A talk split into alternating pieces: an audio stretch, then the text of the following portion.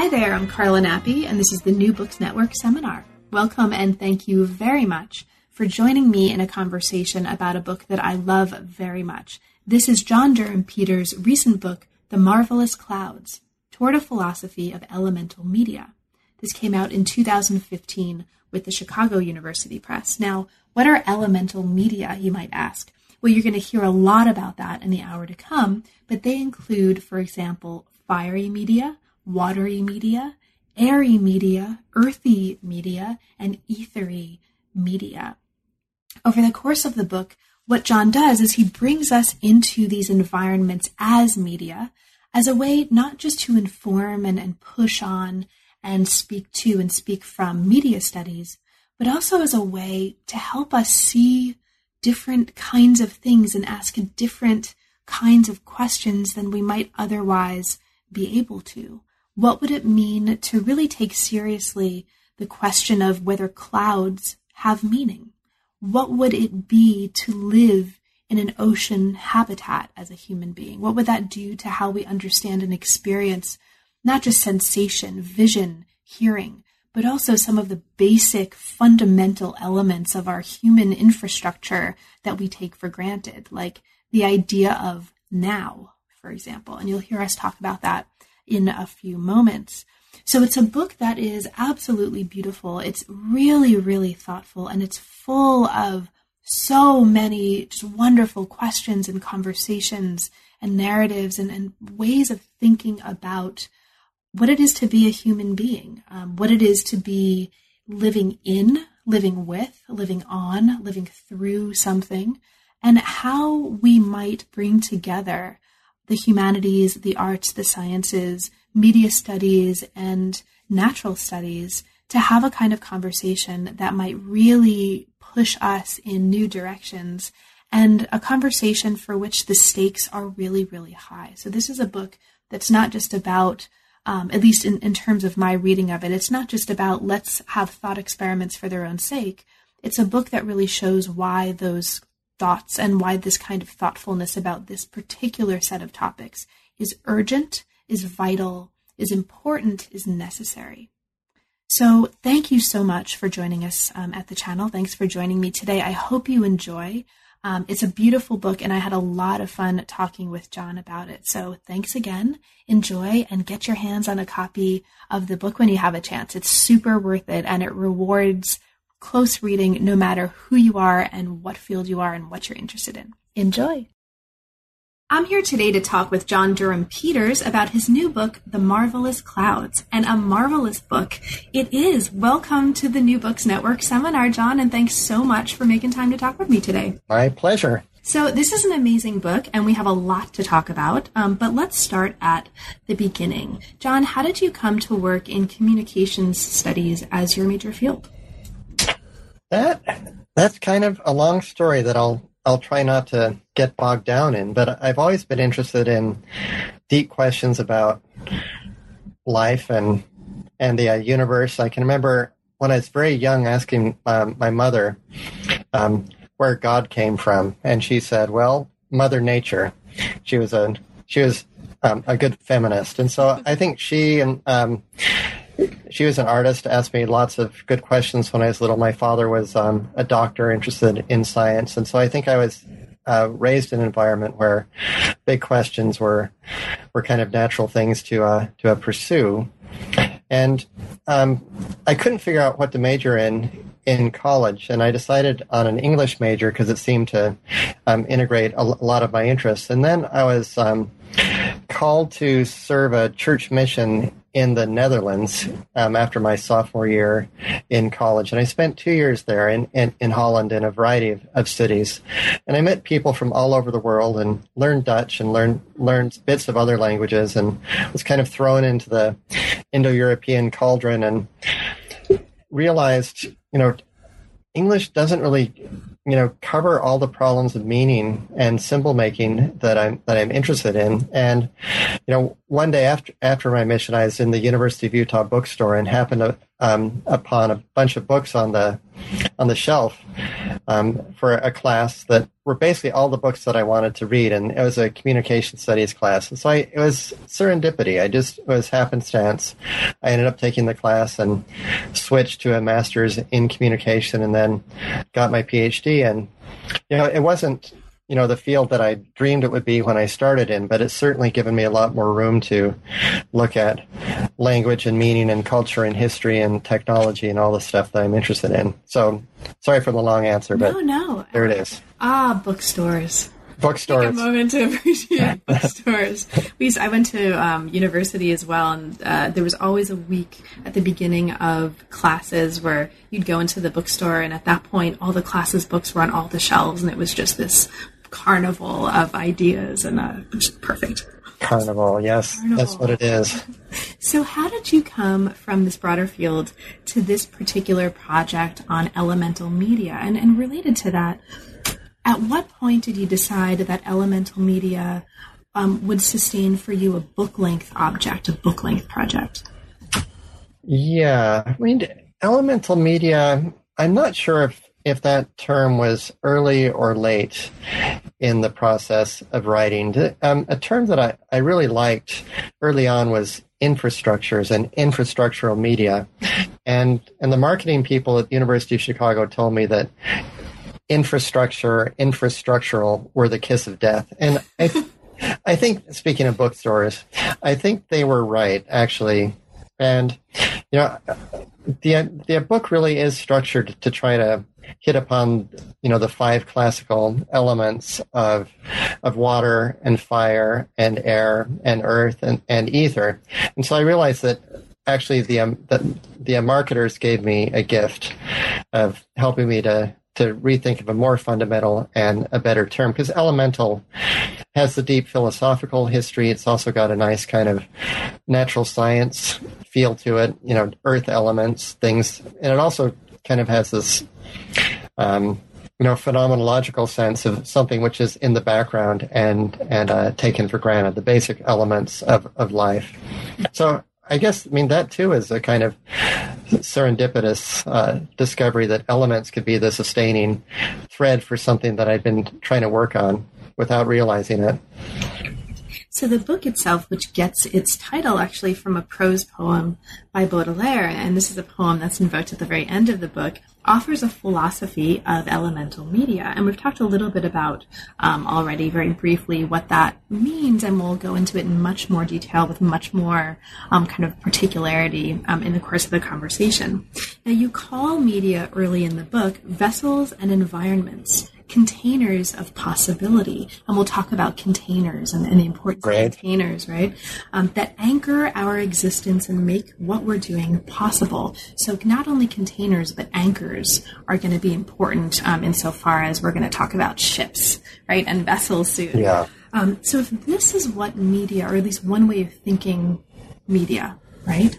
Yes. How do environments become media? So, one of the points that comes up very early in the book um, is that environments are media. Um, can you talk for listeners um, who may not be familiar with the book yet or may not have had a chance sure. to pick it up a little bit about what that means for you and why that's important? Sure.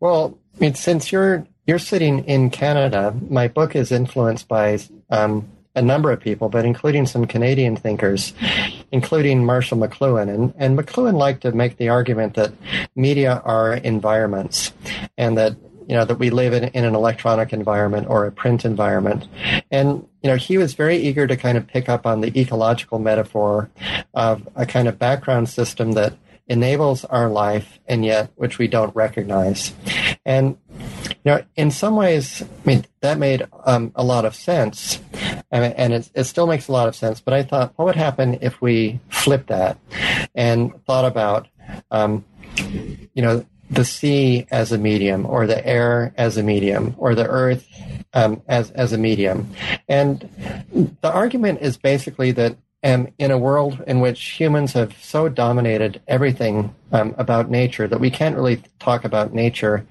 in in any kind of pure or you know untampered with um, conditions so that the only access we have to the sea or to the sky or, or to the earth is via media which we humans have made. And, you know, I'm not sure that every period in history that the environment would be a medium, but certainly in our day of big data and of the Anthropocene, as it's popular uh, to call it, I think it's very useful to try to think about that the basic structures of our world as if they were they were media that um, connect us and which um, are, are channels and which open up yeah, different possibilities. You call early in the book media ensembles of natural element and human craft. And that's going to be something that we're going to return to, I'm sure, implicitly or explicitly in the course of the conversation. So the chapters look at the ways that media give life give new life to old practices, as you put it. The practices um, include navigating, cultivating, stargazing, weather forecasting, documenting, fishing, among others. They look at key metaphors for digital media and more fire, sea, clouds, sky, God, books. And they treat particulars as ways of getting at this. So we learn about the jaws of dolphins. We learn about um, towers and clocks and watches and particular um, ways of um, forming calendars. It's very much a book about particulars, right? Or that uses particulars as yeah. engaging this, and that's really important. Ashes, soot, etc. So let's actually get right into it. Chapter one takes us into some of the foundational ideas that shape the book, and really this chapter charts um, what you call a kind of intellectual landscape for rethinking media. Now we could spend easily like three or four hours just on this chapter. Um, there's so many thinkers and so many ideas um, that are so interesting here, and it's a really useful chapter for grounding us in this field. But I want to just um, ask you to talk about um, one or two of these ideas that come up um, that seem really, really important just for us to um, understand right at the beginning. And the first thing that I want to ask you about is an idea you've already mentioned. This is the idea of infrastructure. you talk about infrastructure right at the beginning as something that's absolutely crucial for the work that the book is doing. Um, you talk about infrastructuralism um, as one way of um, possibly thinking through these ideas, and you describe infrastructural media as media that stand under right? So if the chapter is called Understanding Media, this idea of behind the scenes, standing under, demurring is really important. So for listeners, again, who are not um, not really familiar with the importance of this concept, out, out of the concept of, or out of the context of city planning or such, um, can you talk for us about what you take to be the most important aspects of infrastructure and the idea of infrastructuralism for us to understand in order to understand what's going to be happening in the rest of the book. Yeah, so um, understanding media, the title, of course, is borrowed from McLuhan's book from, from 51 years ago, in which he unfurled so many different kinds of media as media, including light bulbs and bicycles. And my my critics have, have said the same thing that I tend to stretch the notion of media beyond the breaking point. But I try to uh, reply by talking about how this notion of, of infrastructure, which has become so important, um, you know, around the world and talking about critical infrastructure. I mean, typically we think of infrastructure as railroads and pipes and electrical grids and, and the internet. Hillary Clinton dubbed it the iconic infrastructure of our age, all, all of these things. And if we, if we can think of media as infrastructures, I mean, rather than thinking of them as ways that I mean, okay. Well, let me let me back up. I mean, normally we think of media as ways that stories are told or information is dispersed or advertising or news is, is spread. We think of radio, TV, uh, newspapers. And by my effort is to try to say, well, what would happen if we focus less upon the message, upon the content that these that these media carry, and more about the ways that they connect and enable. And if we did that, we would be able to see that media can be understood uh, in in a much broader way to connect with the very ground of our existence.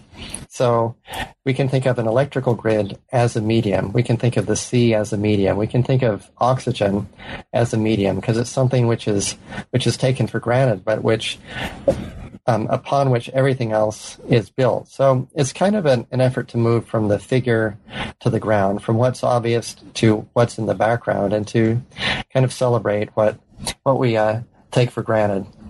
And just just one more comment: the idea of infrastructuralism, I really is really jokey in in a lot of ways because you know academics love to come up with isms and and then trot them out to the academic marketplace and let them have scrimmages um, with each other. And, and, I'm really not interested in trying to promote, um, promote or produce another ism that's going to do battle with all, all the other isms. Um, but it was I, it was just kind of a, a, a tongue-in-cheek, ironic thing to to uh, say. Well, after structuralism, after post-structuralism, what's next? Well, how about infrastructuralism? And that's actually one of the things I really love about the book. It's it's and this comes out in the writing style, but also in the way that you're leading us into these ideas. It's very playful, um, and it's it's much more sparkling and beautiful as a result of that. It it opens up and it asks us to open out into rather than closing down, um, and that's a really beautiful gift um, to give to a reader. Thank you. So thank you. And so when, let's actually keep going along those lines because the first chapter, or actually the second chapter of the book, um, the first one after the understanding media kind of overview, does this in a really exciting way. Chapter two looks at sea media. So this is going to be the first of a series of, of these elemental um, investigations. This conducts a thought experiment with two animals, right, who have, as you put it, mastered the sea in very different ways. Cetaceans and dolphins, um, in particular, uh, play an important role here, and humans. So, in taking us into the sea, one of the things that this thought experiment does is try to imagine what it is to live in the sea as a medium, as a habitat, and as an environment. Um, so before we kind of get there specifically, let's take a little bit of a detour to talk about a concept that comes up in this context that's actually um, seems pretty important to what's going on, and that's the idea of media being species specific and habitat specific. Yes. Can you speak a little bit to that issue? Yes. Um, well, the sea is not a natural environment for humans. In fact, it's a profoundly hostile um, environment, and it's sort of like the other of. I mean, it's an environment that humans historically have not managed to live in very well, and you know, one of the reasons why I like thinking about how humans were able to use ships and a variety of technology um, in the wake ships to um, live at, at sea is because it's also a kind of parable for how humans have learned to live in another hosp- inhospitable environment, which is called the earth. because, you know, in fact, we cannot live um, on earth without without clothing. I mean, I mean, I would get horrendously sunburned, and would not be able to uh, to uh, live. I mean, I could not live where I live in um, at the 42nd latitude in the middle of, of, North America and be able to survive outside. So, I mean, this I'm sure we'll come back to this, but that technicity or our, the ability to alter our environment with media of our own making is essential to what it means to be um, a human being. And so, the uh, the sea is profoundly unnatural for us. And it, it, kind of brings out the more general fact that when we go to sea, we have to use craft of, of various kinds, just as when we live in any environment, we have, have to use craft. Whereas dolphin have the privilege, thanks to their very different history of evolution, of living at sea, as it were, naturally, without any kind of infrastructure, engineering, um, I mean, I mean, they have to breathe. I mean, there are probably all kinds of cultural techniques that they have to use to uh, uh, survive at sea, but their bodies are suited for that environment in a ways that, in a way that ours are not. That's right, and this is um, this becomes really, really important, right? And we're going to talk a little bit, or I hope we'll talk a little bit as we move into the book about the importance of bodies and body parts yes. um, for this. You know, feet, bodies, hand. Yes. Exactly. Um, now, one of the things that bodies do in these environments is they perceive. Um, they perceive um, sensations, and this becomes really interesting as part of the thought experiment. Um, you describe the marine habitat here and you describe or point out the fact that this environment filters out light and enables sound. And one of the really interesting things this chapter does is it really kind of holds our hand and takes us through the consequences of this. Like, let's slow down. Let's not just think of the sea in generalities. Let's really think of the particularities, the materialities and immaterialities That's- of what it would that's be, right? So let's, um, can you say a little bit about that just to bring listeners into kind of a moment that might um, give them an example of the kind of work that the book does? What are the consequences of an environment like the sea that filters out light and enables sound for you? Yes, thank you. Um, I don't know. I, I I really love music, and I'd like to understand how music operates because you know there are a lot of great arts that human beings have have made, painting and literature and cooking and you know sport and all kinds of other things. But it always seems to me that music is the one that moves us moves us the most. And music is very tricky because it, it comes through through the ears, not through the eyes, and because it exists in time. And lots of philosophers have kind of embraced music or time or the ears um, as being kind of the royal road to understand what it means to to exist. And so, th- you know, this thought experiment of imagining intelligent animals living in the in the marine habitat, like like cetaceans in general or dolphins uh, in particular, gives me a way to try to think about what it means to live in time. You know, if we were to uh, relate to the universe more entirely with our ears than with our eyes, what it would be like. And you know, we have a great example with with dolphins who may be able to do kind of interpersonal radiology because of sonar. You know, they may not need to go up to each other and say, "Hi, how are you?" They can just do you know ultrasounds of each other and discover what they had for lunch, or if they have a cold, or whether they're um, pregnant, or whether they're they they have arthritis or or uh, whatever. I mean, what would it be like in a world in which you know, the surface of our body was not the you know the the impermeability of the body of you know the opacity of the skin were not the condition of everyday everyday communication. And so you know dolphins um, allow us to try to think what it'd be like to live in a world in which you know we couldn't sleep. We just couldn't tune out we could sleep one you know brain hemisphere at a time but we'd always have to be vigilant because we would have to because of, of breathing you just can't automate your breathing when you're a mammal in um, in, in in in the ocean.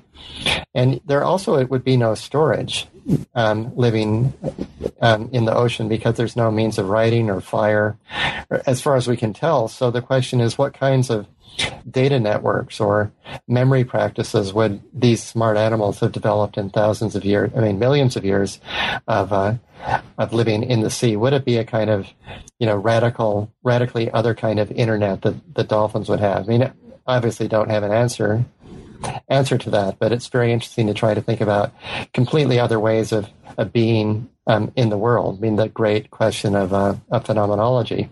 Great.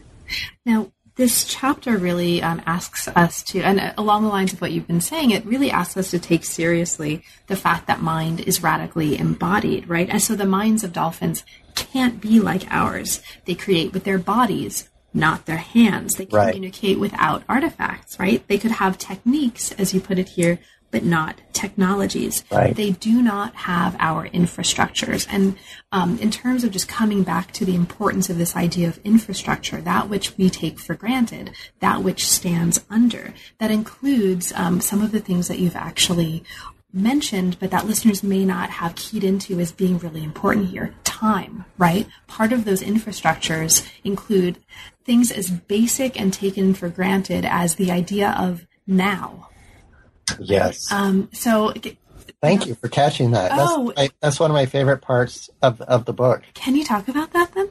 Now? Well, Yeah, I mean, you know, what would it li- mean to live in a universe in which the now is not the same for all participants in the universe?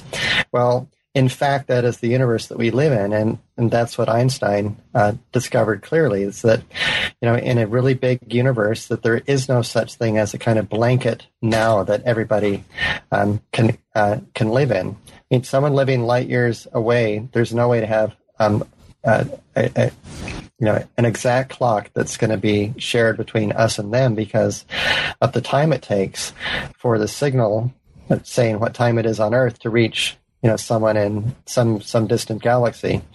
And this is actually also um, the same for people or animals or smart creatures living um, in the ocean because you know they would live in a world in which you couldn't have standard time essentially. And so I, I, do a couple of strange little calculations to imagine what it'd be like for dolphins spread out in the sea to all engage in a common conversation. And it turns out that you can actually show that dolphins in different places might receive bits of the conversation in a different order depending on where they're sitting. And you think, oh, this is this is a this is totally bizarre. What would, what would it be like to live in a world in which there is no such thing as a shared now? But in fact, that is the world that we live in.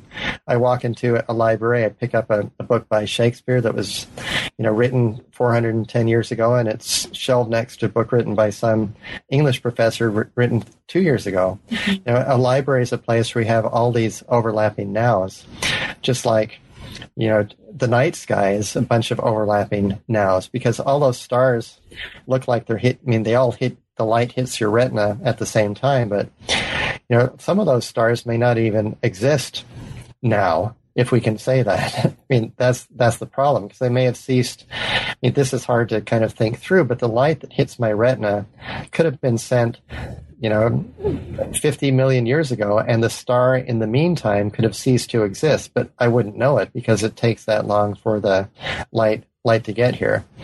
So this kind of meditation, in maybe I'm geeking out a little bit on it, but really helps us think about what it means to live in a in a world of extended space and time, and that's that's what, what we live in, in in a world that has media of recording and uh, and and transmission. Um, and in geeking out, you're among friends here. Yes, can't geek out here. Where can we geek out? so another thing that you mentioned um, in your discussion um, just now about the sea and dolphins also brings us into what I took to be another really important theme throughout the book, and something that um, will kind of lead us into the next chapter. That's the idea of storage, but storage related to death in particular. yeah. You make a point here in this chapter that cetaceans can't bury their dead or make lasting grave sites. Um, so this becomes really important, and it's a theme that recurs in the next chapter this idea of settlement and graves and death.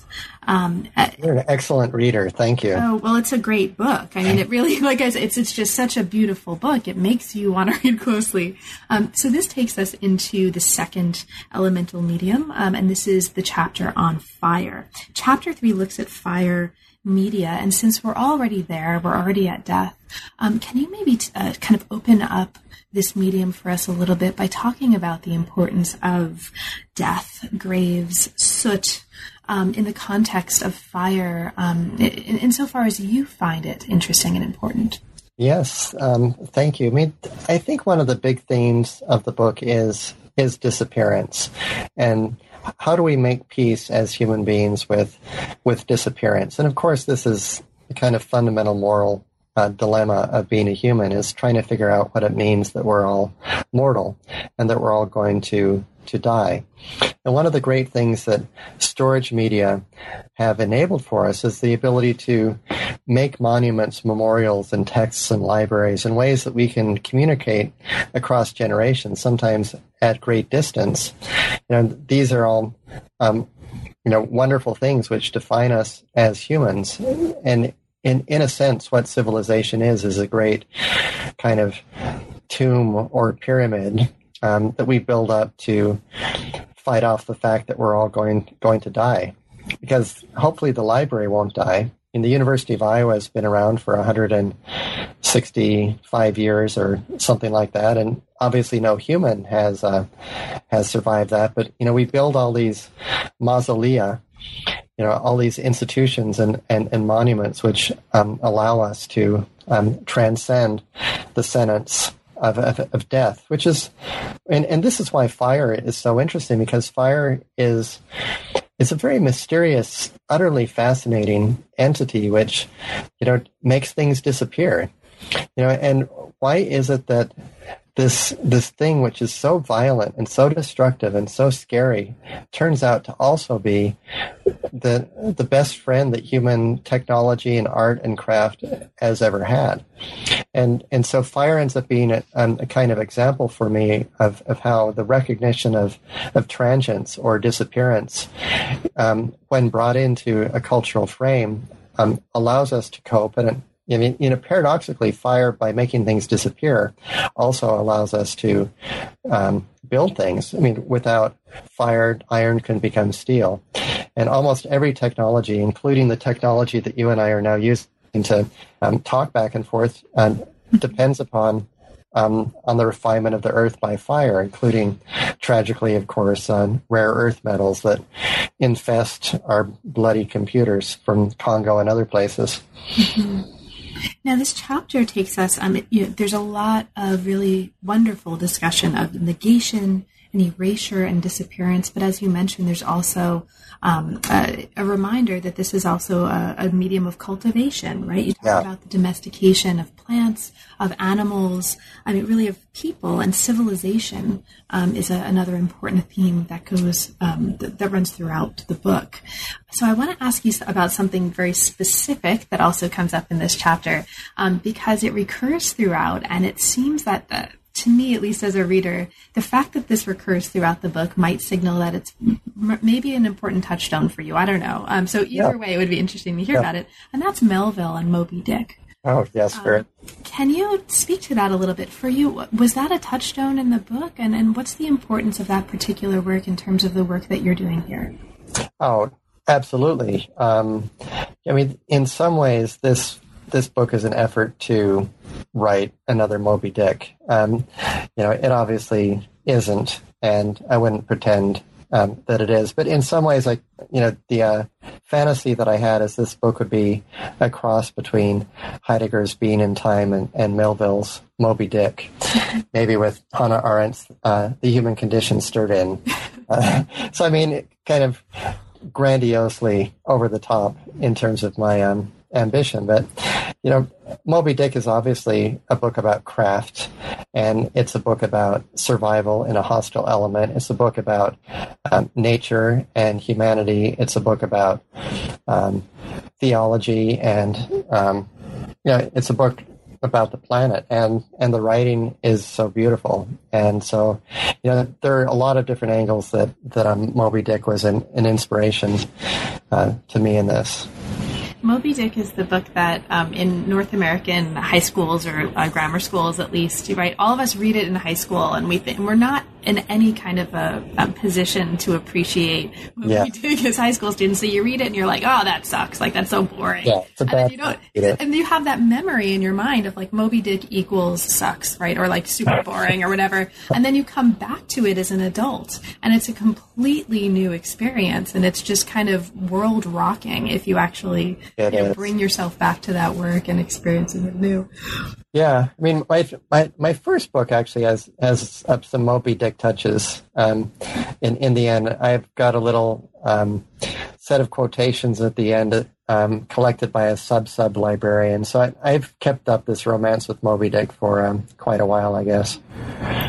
So as we move further into the book, we move from fire, and there's a million billion things that we could talk about, right? about fire. It's just stuff to the gills with weird little facts, isn't it? Well, but it's fabulous. Um, but but we could easily, you know, spend another hour talking about containers and candles and um, and and all other sorts of things. But let's get into the air a little bit chapter four and five look at two major kinds of sky media. You call chapter five, um, or chapter five looks at chronos, and chapter or chapter four rather it looks at chronos, and chapter five looks at kairos. And so we're looking at astronomy and meteorology. Okay, time and the weather. These are fabulous, fascinating chapters, and, and let's get into them at least a little bit.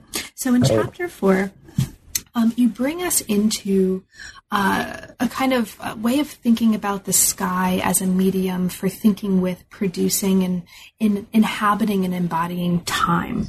And this uh, this comes up in any number of specific um, objects and instances. You talk about calendars and clocks, biocalendars. Um, there's so much we could talk about here. What I want to start with um, is another taken for granted object, like the now, right, which we've talked about, um, that this unearths. So it, it shines a light on an intra- infrastructural element of time we might not otherwise see, and that's the idea of a day. Mm. So, can you talk about the idea of a day? Um, for you in this context, how is that important? Why is that important? Um, and feel free to just kind of bring in whatever else you think sure. is most important here in this chapter. Yeah. Well, you you very nicely quoted earlier my argument that a medium is an ensemble between natural elements and cultural practices, and the day is kind of the perfect example of that because, you know, clearly, you know, the Earth I mean spins on its axis, and there's a kind of natural given fact which is pretty regular and, and which we can more or less uh, depend on. And on the other hand, when you look at how different cultures and different historical moments have defined the day, it turns out to be this kind of enormous, fascinating logistical mess of, you know, should the day start at noon? Should the day start at sunset? Should it start at, at sunrise? Should it start at some abstract thing as ours does, such as um, such as uh, midnight. And it turns out that, that the effort to define the day turns out to be this very complicated political thing in which you have, you know, the French Revolution wanting to have 10 days in the week and the, the Russian Revolution wanting to have five days in the week. And um, sometimes, sometimes the church is involved and sometimes the state's involved and sometimes the military's involved. And sometimes in some cultures, Wednesday is called Mittwoch, I mean, as a German, middle, middle of the week, or Sredu um, in a, in a Russian, you know, middle. Um, you know, and it's just, I mean, it's, to me, it's just a kind of fascinating example of, um, of this kind of bizarre, um, hybrid of, of, na- of nature and culture. Mm-hmm. So this um, chapter also uh, not just kind of shines a light on now, but also talks in really, really interesting ways about the importance of directionality and orientation. And this is another set of concepts that uh, we probably take for granted, or a lot of people probably take this for granted. And this came up, incidentally, in the sea chapter um, when you were talking yeah. about water, um, and in terms of you know what would in a, marine environment, um, living in that kind of environment, what would up and down mean? Right? I mean, how do we think about that? Yeah. For you, what's what's most important about kind of looking anew or looking again at orientation in this context and in this way? Yeah, well, I mean, orientation is one of those things which sounds very, very mundane, like finding directions, but it's a term that also has a kind of deep emotional, ethical, or religious meaning to it. I mean, to be oriented, to know where you are um, in the cosmos. Of course, the term orientation comes from east, orient. Um, knowing knowing where east is. I mean, this room that I'm sitting in is perfectly aligned um, with with the heavens, and it's because I live in a place that was explored in the 19th century and which was laid out um, upon a grid. I'm more or less facing exact or true north, and you know this is a kind of invisible fact that you know throughout a lot of you know places in North America. I doubt you can do this in in Vancouver. I mean, waterfront property doesn't allow for you know grids as, as, easily but we are kind of you know our walls the directions that we sleep in you know how how we drive how how we walk around are defined by our orientation to the cosmos in a way that for example dolphins because their eyes eyes are uh, too poor to actually see it could not take the stars into account as a kind of basis for their architecture and city planning and uh, and, and, and, and so on. And I, I've, got some, some weird stuff in there that I really don't know what to do with, but some,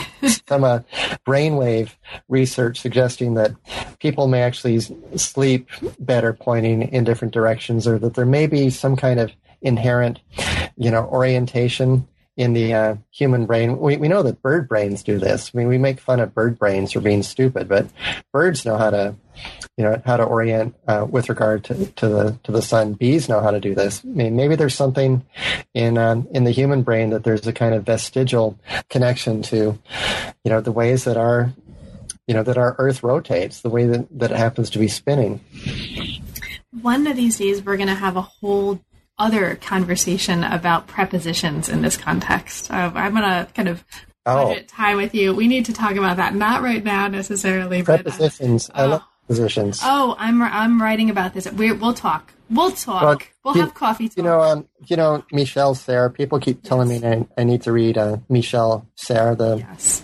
French philosopher and historian of science, who mm-hmm. has a lot to say about prepositions. But yes. anyway, great. We'll talk. We'll talk for the next time. For the next time, but for this time, let's get back to now, and we get back to now and the idea of now in the next chapter. So, chapter five, the times and the seasons, Sky Media two, takes us into weather, um, and we have so many amazing points of reference and objects that we could talk about here. Watches. Um, you call watches a count, a watch a counter, a pointer, a stargazer, a body technique, a pet. There are towers um, which allow us to understand a notion of leverage, um, and maybe we'll get back to that if we have time. We have the object of Heidegger as a weatherman here, um, which is fascinating. We have bells, we have sound marking space. It's just full of amazing specificity and amazing particulars. But one in particular um, we have to talk about um, because it's it's perhaps an idea that must that might bring people to the book in the first place. It's in the title, um, and it's really important. And this is the cloud.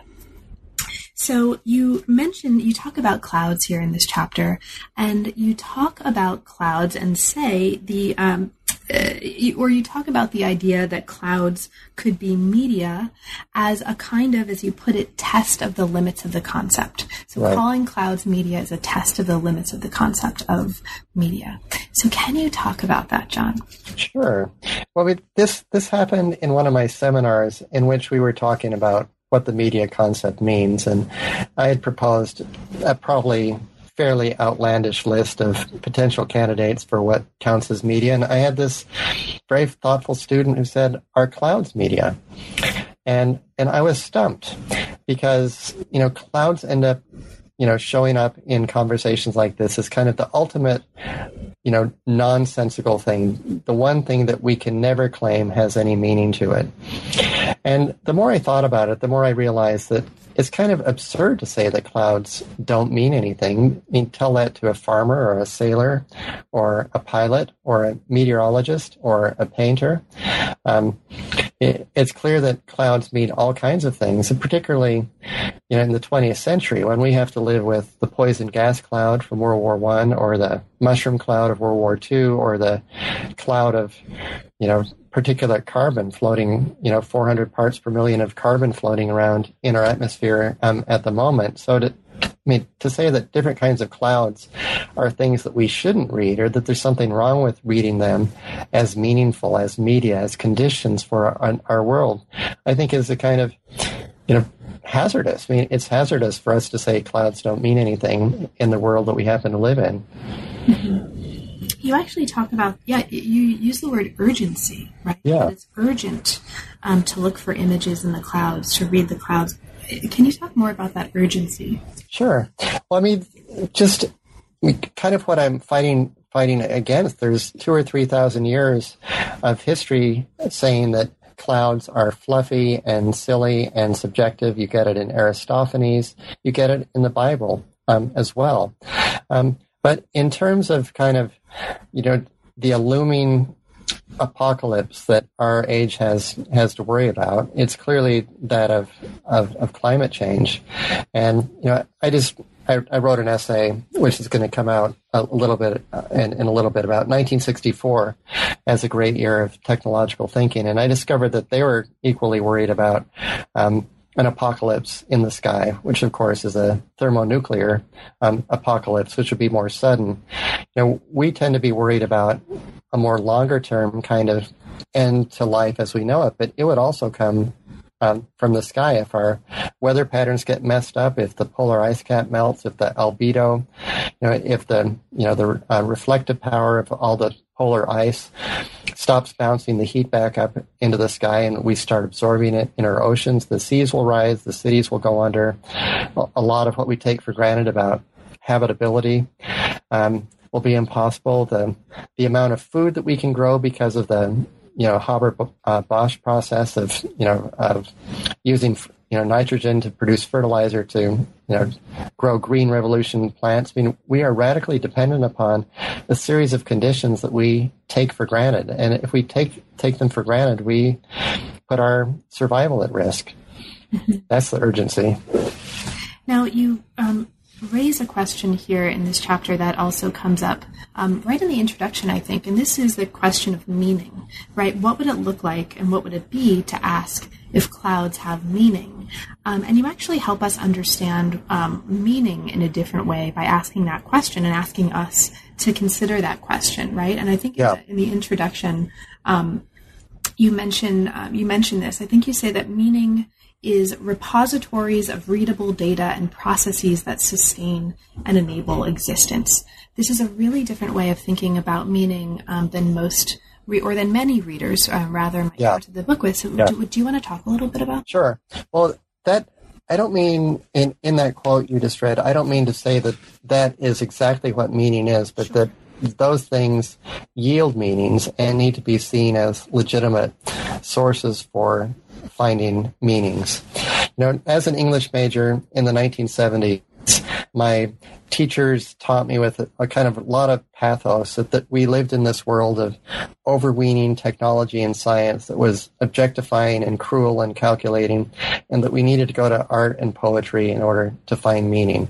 And I love art and poetry. And don't don't get me wrong, but it seemed to me kind of dangerous to end up locating meaning only in the uniquely mean only in the world of human creation and only in the world of canonized human creation like like poetry or art or cuisine or uh, whatever. I mean it seems like it's really dangerous to say that the clouds don't have meaning or that the oceans don't have meaning or that the stars don't. It when i say meaning it doesn't mean that the stars have intentionally decided that they're going to send us some kind of cryptic message but rather that there's significance built into the, their very existence, and that it's our option and responsibility and great gift as media theorists to read those meanings which were never written or never intended, you know, never um, the result of a you know individual's psychology. I mean, the clouds don't have psychology, but they have meaning. So I'm interested in trying to think about how we would think about meaning that is not rooted in in brains, but is still there. Because I think the world is full of it, full of abundant meaning that we should be reading and and thinking about. And the conclusion of the book is we're not there yet, uh, but yeah. we'll get there. And the yeah. conclusion Sorry, is really I'm, gonna. I'm getting it myself. No, no, I'm I'm you know pushing you to, to, pushing you ahead. No, this is great. I just want to kind of signal for listeners. Sure. The conclusion of the book really takes on this idea and that kind of uses it to propose the need for um, a, a, what you call a greener media studies and really talks about the stakes um, involved, right? I mean, there, this is important. Again, a sense of urgency um, goes along with this idea of the stakes of taking nature seriously um, as a kind of epitome of, or a repository or space of meaning and media yes. making. So to get there, we need to go through Earth and ether, though. So let's briefly take a travel, uh, take a trip through there. Um, so we talked a li- we've just talked about clouds, and for listeners, clouds, you know, are not just those things in the sky. Um, they're also, you know, the the inky um, kind of phantoms that squid squirt out in the water, right? So that clouds can be a lot of different sorts of things. But clouds, right now, um, the idea of a cloud also has a very strong digital resonance, um, obviously, yeah. right? Um, which really brings us into the next chapter. This is a chapter that looks at the body and writing as earth media, um, as earth related media, but it also brings us into the um, really the importance of the digital in a really um, material and immaterial kind of a way. So after looking in this chapter at the body as medium, right, and we've already talked a little bit about this, the importance of faces and right. hands and feet. You you talk about the importance of or the issue of telepresence. This mm-hmm. is what we're doing right now. Yes. it's very appropriate. um, and the idea of presence as a medium. Now, this is um, for those of us who work in university environments, um, right, who are uh, working in these kinds of networks, um, virtuality and telepresence, uh, the, the, kind of what comes with being in person, um, body to body, and what comes with not doing that. These are really vital issues right now. Absolutely. So, can you speak a little bit to, to this issue of telepresence and, and the idea of presence as a medium um, in the book? Sure. Yeah, I mean, this is something that I talk a lot about with my students. You know, the undergrads are all convinced that social media has essentially um, destroyed their interactions uh, with each other. And if you ask them, they'll all say that, you know, body to body presence is the gold standard. And I ask them, how often do they do this? And they say, very rarely. Mm-hmm. And as we push, you know, we try to figure out why they would prefer to text or prefer to use a variety of, you know, of online platforms. And the, the, the reason seems to be that, you know, body to body interaction is dangerous. It's, you risk embarrassment, you, you risk awkwardness, you don't know if your stomach's going to gurgle or if you're going to spew somebody with an errant sneeze droplet or I mean there are all kinds of you know bizarre little funny things that happen when you're face to face. Whereas you know the uh, shield of virtuality actually you know provides a kind of safety in which people can imagine each other in which they don't have to deal with the kind of complexities the ethological complexities the kind of animal behavior complexities of, of, of presence In animals that get together, it's it's complicated. I mean, you you've got to negotiate all kinds of things. And you know, one of my little throwaway throwaway lines in in this chapter is that you know that we'll really have telepresence when there's something called footbook. As well as Facebook, because you know having your feet in the same place as someone else that's kind of you know the real test of if you're really there embodied um, or not. I don't. I, I don't see. I don't think any Silicon Valley entrepreneur is going to, or vulture capitalist is going to shell out a lot of money for Footbook, but it's a possibility. So that's, so this is one of uh, a number of really important issues that come up in, in that chapter, and we're not going to have time to talk about a whole lot of other ones. But I just sure. want to mention for listeners who might be particularly interested in this, there's a whole um, series of discussions here as well about writing. Um, that we won't, you know, have too much time to talk right. about writing and lists, writing and nonlinearity right? The idea of, of nonlinearity when it comes to writing. Writing is the union of two different sensory registers, the spatial order of vision and the temporal order of hearing. Now, since you've talked about the importance of, of music and sound for you, um, and time and space and the way that these media um, marry the two and, and bring a conversation about an awareness of an experience of the two into conversation, um, this is a really important theme throughout all of the chapters. Um, maybe this is a good point at which to bring in writing. So for you, can, can you talk about this importance of writing sure. um, in terms of these different um, spatial and temporal sensory registers? Sure. I mean, I hope it's not just me trying to justify my own artistic or literary or scholarly practice. But, you know, the argument really is, is that writing has not been superseded by filmmaking, by sound recording, by digital media, that in fact it remains the most important and most fundamental of all media, be, precisely because it allows us to do time axis manipulation, you know, to, to talk like, like the engineers do, but writing allows you to jump in and out of a, out of a text in the same way that you can push pause.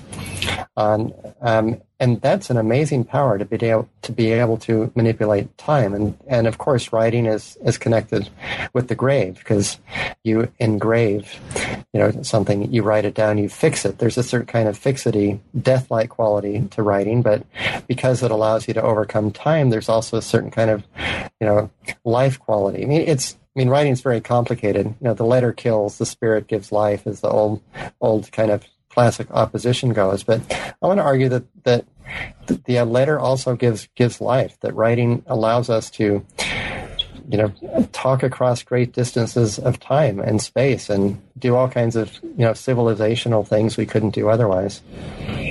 Now, as we come to, you've mentioned death. Um, this brings us really nicely into the the next chapter, um, which is kind of the last body chapter. Yes. Yeah. For the conclusion, which is another chapter um, that asks us to consider the importance of forgetting, of loss, of death, um, as also creative mo- movements, right? Sort of creative um, acts, um, but you know, damage um, and loss and forgetting as being really kind of integral to what it is to remember, right. what it is to store, what it is to tag, what it is to search, and let's talk about Google. let's talk about Google.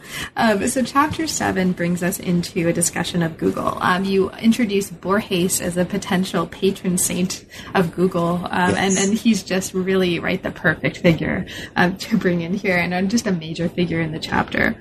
Now, patron saint, this language of saint, um, sainthood, really evokes the importance of um, a kind of theological reading or religious reading sure. of Google in this chapter. Um, and so um, let's talk about that, right? And because this is a really important move here. Google as a religious medium and a possibility and, and what we get out of a theological um, analysis of Google. What for you is most important about that move? Yeah, thank you. Um, you know, I mean, my argument is essentially that Google wants to be godlike and that it markets itself quite explicitly as a kind of total benign, benevolent, you know, overseeing um, being that provides you all of your wants if you only ask it. Knock and you, and you shall find all this all, all this kind of stuff.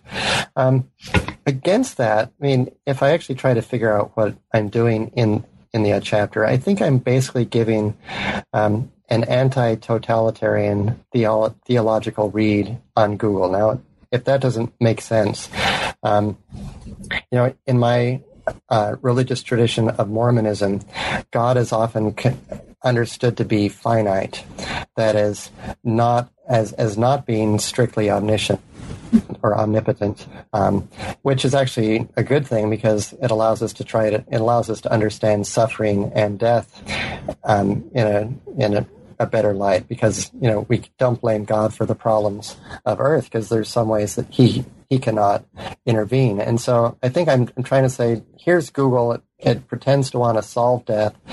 It claims to be um, the great uniter of all of our knowledge. What would happen if we really understood that Google was about disappearance and incompleteness and imperfection?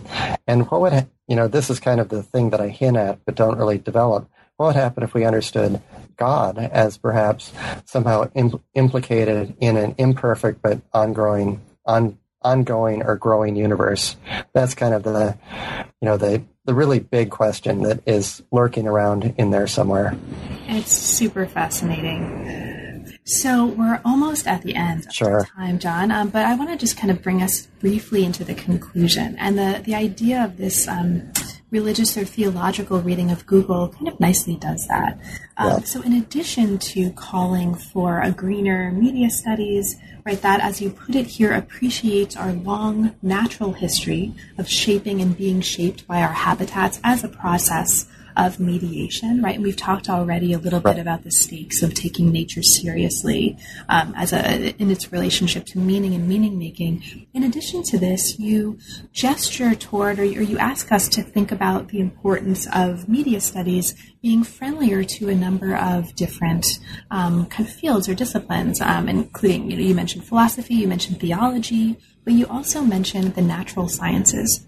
Yeah. And it's this last part that I um, I'd love to um, uh, ask you to talk about a little bit because that really gets at the heart of a lot of conversations right, yeah. that a lot of us are having right now. So can you speak to that a little bit? Sure. I mean, here again, um, so much of 20th century thought has pitted the two cultures against each other, and I think that's one of the most hideous ideas to ever infest academe. Um, I don't think there are two cultures, one of science and one of uh, humanities. I think there's maybe lots and lots of cultures, or maybe uh, maybe one culture. But you know, for us to say that natural sciences are things that we shouldn't know about, or they're just dry and boring and stupid, is just completely uninformed. I mean, if you look at what's going on in natural science, it's mind boggling and fascinating.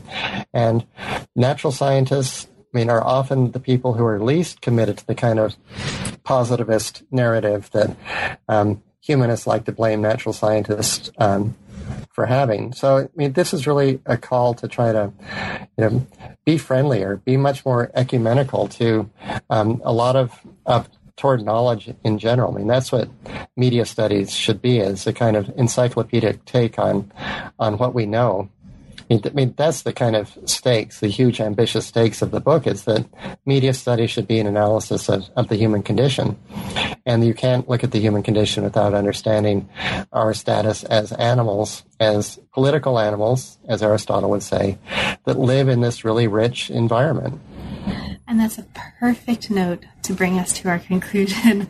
John, thank you so much. Now, there's, you know, we touched on just a few moments right, of many, many, many, many, many, many, many fabulous um, descriptions and objects and concepts um, in the book. It's just, it's a beautiful, extraordinarily rich book, and we've only just barely explored the surface. You're so kind. Thank you.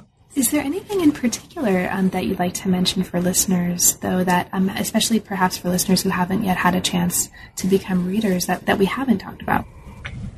Um, you know, I don't know if this is relevant, but sometimes I've suggested to academic readers that they read chapter one and non academic readers that they skip chapter one. And I don't know if you would agree with this, but chapter one is really much, it's really about how this fits into ongoing uh, debates about media theory. And I hope that the book would be able to reach people who are kind of interested in thinking about what it means to be a human and what it means to be a human at this moment on Earth. And you know, I wouldn't want chapter one to be a barrier to entry.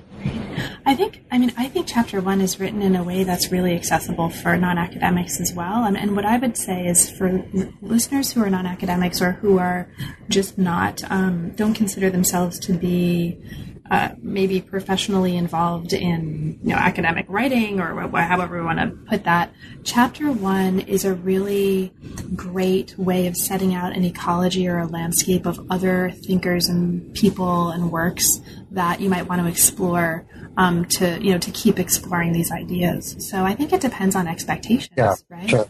Um, that's great. So now that the book is out and it's a beautiful, wonderful book that everyone should read, I'll just say that definitively. What's next for you? What are you currently working on? Well, you know, I'm working on a lot of different things, but but the main next book is going to be a co-authored book with a colleague of mine who actually died almost ten years ago, and um, Ken Cmiel was a historian at the University of Iowa. He's a very close friend, and he started this book on um, kind of the cultural history of media um, in the U.S., focusing focusing on how people thought about images and information. And you know, he died suddenly and abandoned it. You know, abandoned not just the book. He abandoned a lot of things. And as a work of mourning, I think I'm going to, you know, in the next year, I'm going to finally finish this strangely co-authored book with my colleague who can't actually tell me that I'm getting it wrong. So it's been a very interesting kind of, you know, ethical and personal and intellectual process to try to write something with someone who's um, who's gone. So I mean, maybe that explains why I'm interested in thinking about disappearance and, and writing and, and the grave and all of these things. Thank you for taking time from that to talk with us today. Uh, it's really totally. been a pleasure. pleasure. Thank you. You've been listening to the New Books Network seminar. Thanks very much for joining us, and we'll see you next time.